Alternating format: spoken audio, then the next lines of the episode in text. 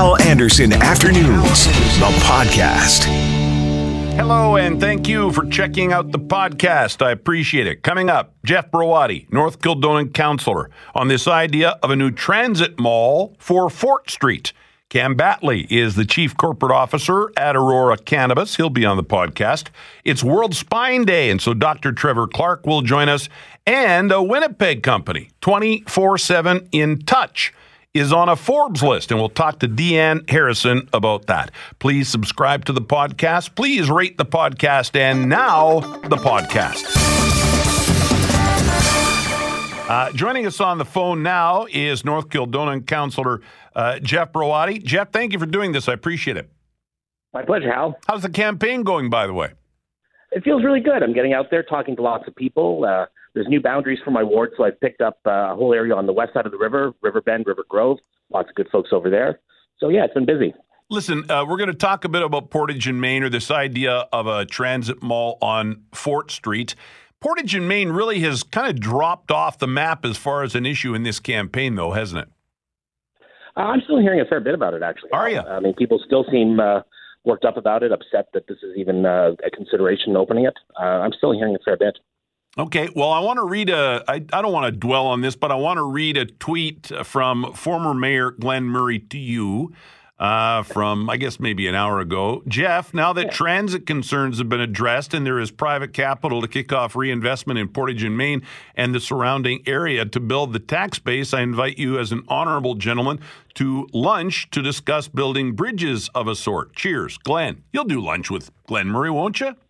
Absolutely. Yeah. No, I mean, uh, former mayor of Winnipeg, he had lots of uh, good and interesting ideas.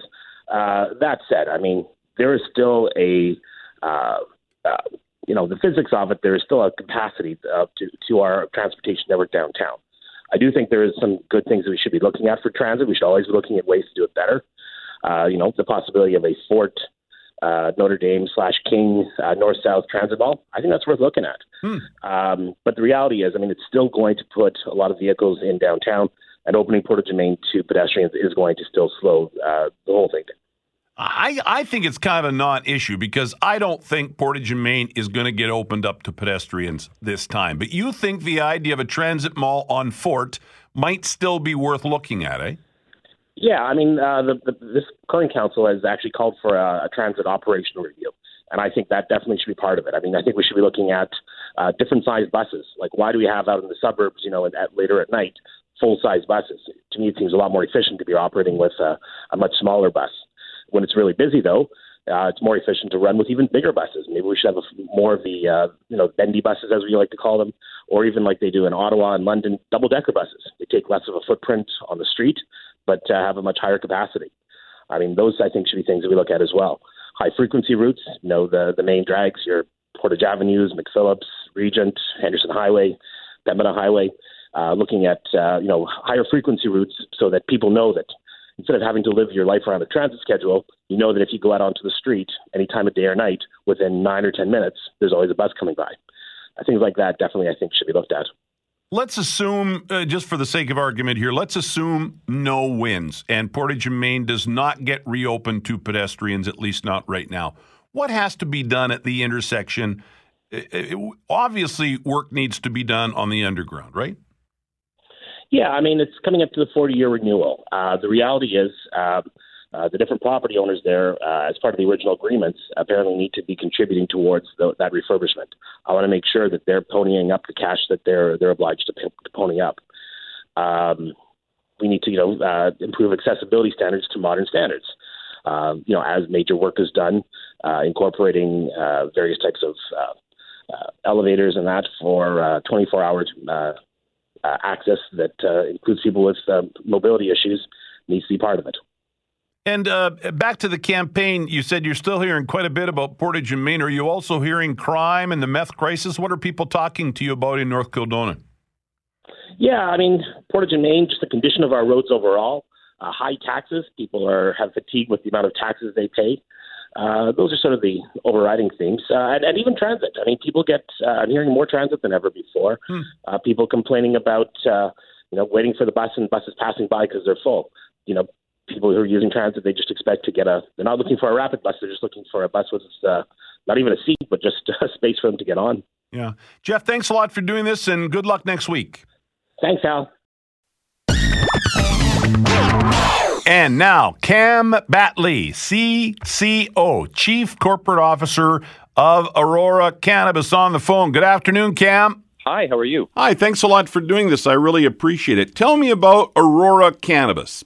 Well, it's quite a story. Um, you know, we were a little company based in Edmonton when I joined two and a half years ago uh, in the spring of 2016. And now we're a giant global company based in Edmonton. In, in the time I've been with the company, we've gone from 35 employees to about 1,600 worldwide. And uh, our market capitalization on the stock market has gone from about 70 million to about 14 or 15 billion. So it's been quite a ride, and we've expanded uh, not just across Canada, from one facility to now we have uh, eight facilities uh, producing in Canada and Europe, um, and we're operating in 18 countries around the world. This is this is a very exciting time. Yeah, you're essentially a grower, right? Uh, actually, we're a lot of things. Uh, Aurora um, uh, produces uh, cannabis and hemp uh, in large quantities, but we also do everything from designing cannabis production facilities. We do the design and engineering through one of our divisions. Uh, we also do extraction. Uh, we also have distribution channels. We own about 25% of uh, which is the largest private liquor uh, seller in Canada. And we own distribution channels in Europe, and uh, and now we're expanding into Latin America and parts beyond very soon. Any involvement in Winnipeg or Manitoba? Not just yet, but we certainly have our eye on Manitoba. We had one of the pot retailers on one of our shows yesterday afternoon, and it sounded like a kid at Christmas. Is that kind of what this is like for you guys in the cannabis biz? Actually, you'd be surprised. It's very serious business, uh, and um, you know people think that it must be party time in the can- cannabis business, but it's not. Um, we have a, a, mixture of people who come from mature industries. Uh, you know, like for example, me, I'm a suit. I come from the biopharmaceutical industry, plus people who come from uh, the cannabis culture itself. Uh, but you know the work is so intense. Everybody's working seven days a week, you know, 12 plus hours a day, and so uh, the only drug that people are consuming en masse is really caffeine. Uh, we're pounding coffee at quite the rate. I'll bet. So obviously, Aurora started in the medicinal cannabis area. Are you getting into the recreational area now too, or are you going to stick with the medicinal? Uh, Aurora is a cannabis company, full stop. So our roots are as a cannabis company, and our uh, roots in the science uh, of cannabis and the medical side are very, very deep. But we're also supplying the consumer system uh, that's launching right now, uh, and uh, we have uh, arrangements with 11 provinces and territories covering 98% of the Canadian population to supply the consumer system. And then beyond that, we're also selling our medical cannabis overseas. Um, as I mentioned, we you know we're operating in 18 countries, and we're currently selling our medical cannabis for uh, the needs of patients in Europe, uh, and uh, and we're actually undertaking an acquisition of the largest medical cannabis supplier in uh, Latin America as well.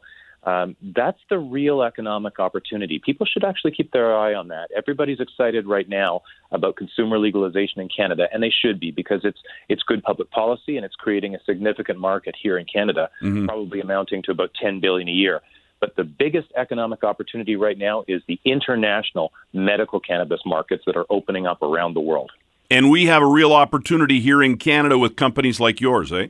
You know, it's an exciting time for Canada, uh, not just for Aurora, but for Canada, because right now Canada is the global leader with respect to cannabis.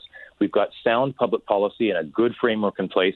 We have a medical system with more than 350,000 Canadians who have a prescription from their doctor uh, to use medical cannabis to manage the symptoms of a health condition. Uh, and now we're creating uh, the first uh, legalized consumer system in the G20. So the world's eyes are on us. Uh, Canadian companies like Aurora are the leaders, and we're, we're you know we're creating massive investment, uh, new economic uh, development, spin-off benefits, new employment, and new innovation. And you know, when was the last time that Canada got to lead the creation of a new global industry? That's what's happening right now, and I think it's a reason for a certain amount of quietly Canadian patriotic pride. Absolutely. Whenever we're talking marijuana, I hear from listeners, oh, it's good for this, it's good for that, it helps cure this. Talk about the medicinal impact of cannabis, marijuana. What is it good for? What can it treat? So it's an interesting thing because cannabis has come to medical availability so physicians can prescribe it and patients can use it via a, uh, via, uh, via a very different path from traditional prescription pharmaceuticals.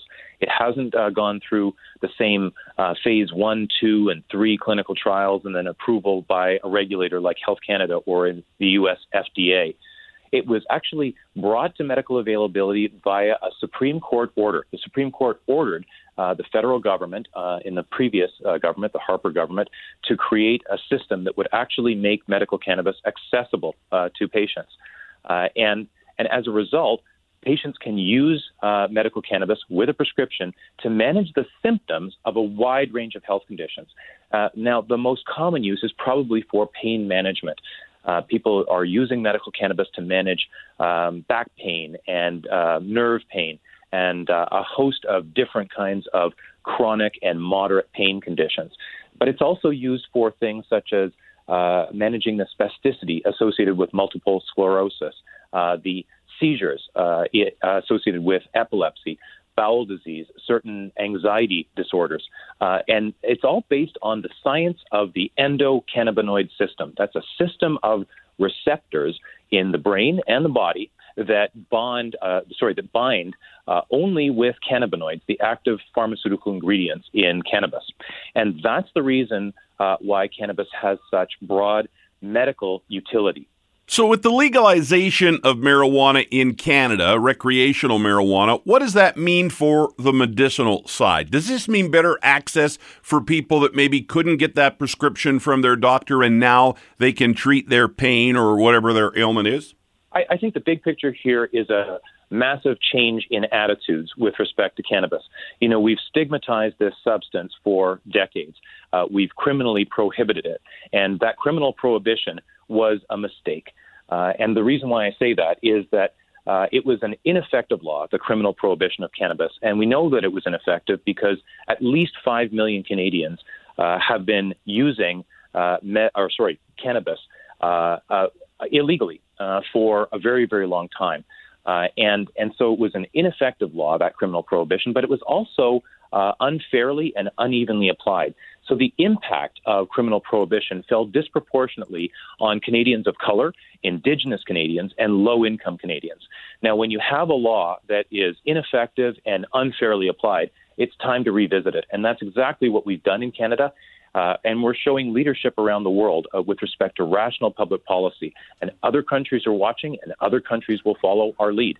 I'm sure this number doesn't surprise you. I found it sort of surprising this morning. A new Ipsos poll done for us here at Global News says that about one in five Canadians currently use cannabis. And I thought that was a pretty big number. But as I said, I'm sure that doesn't surprise you. Uh, it doesn't. You know, we've studied the black market, and remember that the central objective of consumer legalization in Canada is to migrate people over from a vast and sophisticated black market for cannabis into a legal, regulated, and safer one. And we will achieve that objective. We've already seen the success of similar models in states such as Colorado and Washington, where they've managed to uh, bring people over, or if you like, up into the light of legitimacy, mm. uh, you know, to the tune of 75% or better. We'll do that. And, and further evidence of that is, you know, here's a question. When was the last time you bought bathtub gin? yes, right, exactly. One more question here before I let you go, Cam. What do you think of Manitoba's decision not to let people grow their own marijuana? I'll tell you what, what I say whenever people ask uh, questions about uh, you know jurisdictions having one set of laws or another. It's going to take some time for us to get this right, and people still are a little bit nervous uh, about uh, what amounts to a significant social change. So. Uh, you know what Manitoba chooses to do right now. That's the you know, that's up to Manitobans. Uh, what they choose to do next year or the year after that, um, again, that's up to Manitobans. You know, we, we don't want to force people. We don't want to push people. Um, I think people will come on side. They will realize that what we're talking about here is a reasonably benign substance.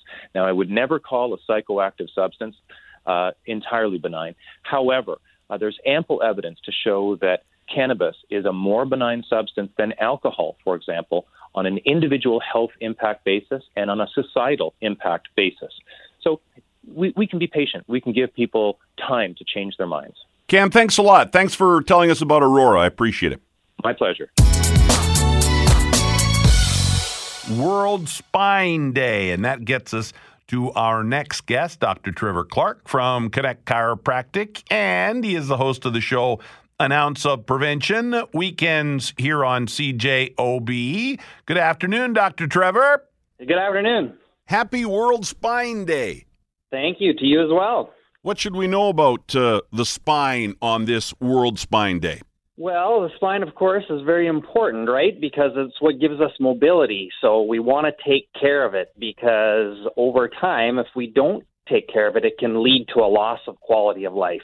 Boy, and I know that better than anybody. I had a couple of herniated discs several years ago. I ended up with some nerve damage. I mean, I don't want to go on about my story, but I've had a bad back for a long time, and I take much better care of it now than I did. I took it for granted, really.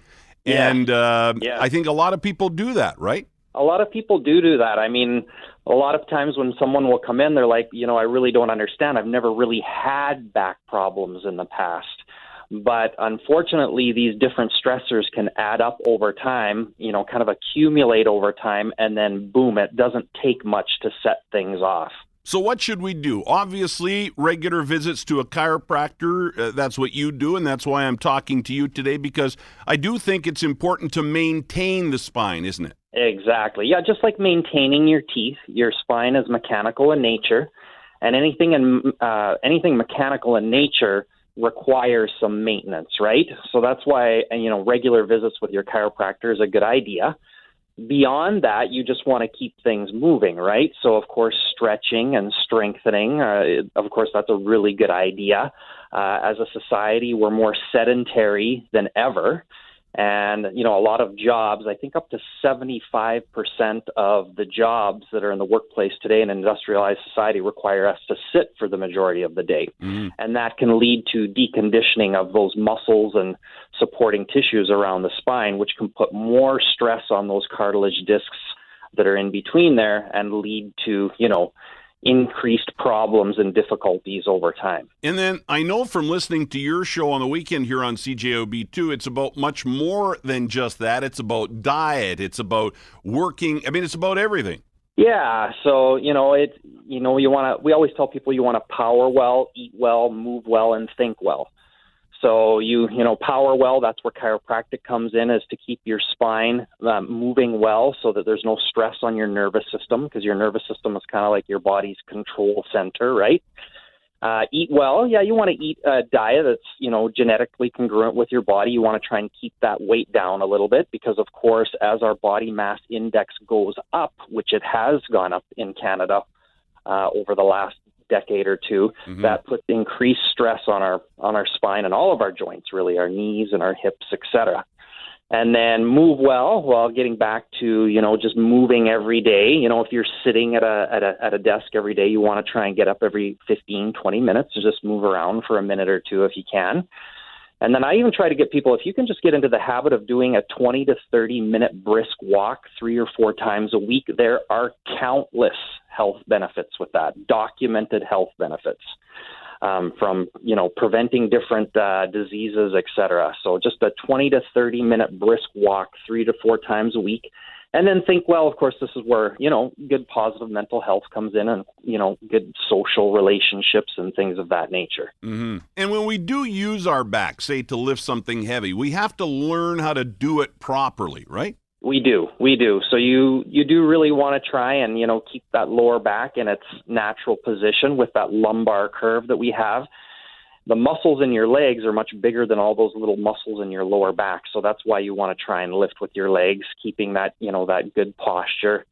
And um, yeah, you know, there's a lot of little healthy habits that we can cultivate on a daily basis that uh, add up over time. Let me ask you one more thing here, Trevor, before I let you go. You mentioned a few times sitting. Most of us are sitting at our jobs. What do you think of the idea of a stand up desk? Or around here, a couple of the studios have stand up studios where we don't sit and do our shows, we stand and do our shows. Good idea? I think they're great, just as long as it's not something that requires you to bend at the waist and lean forward a little bit. Hmm. So if you're standing straight up and down, right, if it's really set up properly, that's really great. And then while you're standing there, if you can just move around, even just shifting your weight back and forth a little bit to keep things moving here and there is a great idea as well. Because once again, staying just sedentary, even just standing, is not the greatest idea as well. Great stuff, Trevor. Thanks a lot. Thanks so much for having me, Hal. Deanne Harrison is standing by on the phone from 24 7 in touch with some exciting news. Good afternoon, Deanne. Good afternoon. Well, congratulations on being on this Forbes list. Tell us about it. Yeah, thanks very much. We're really excited. It's uh, a list we're amongst, you know, such a great group of, of other companies and really showcases employers who are looking at you know, really making opportunities for new grads, which is something we really put a lot of effort into. So we're really excited to be uh, showcased on this list. Talk about what you do to try and make it a great place for new grads.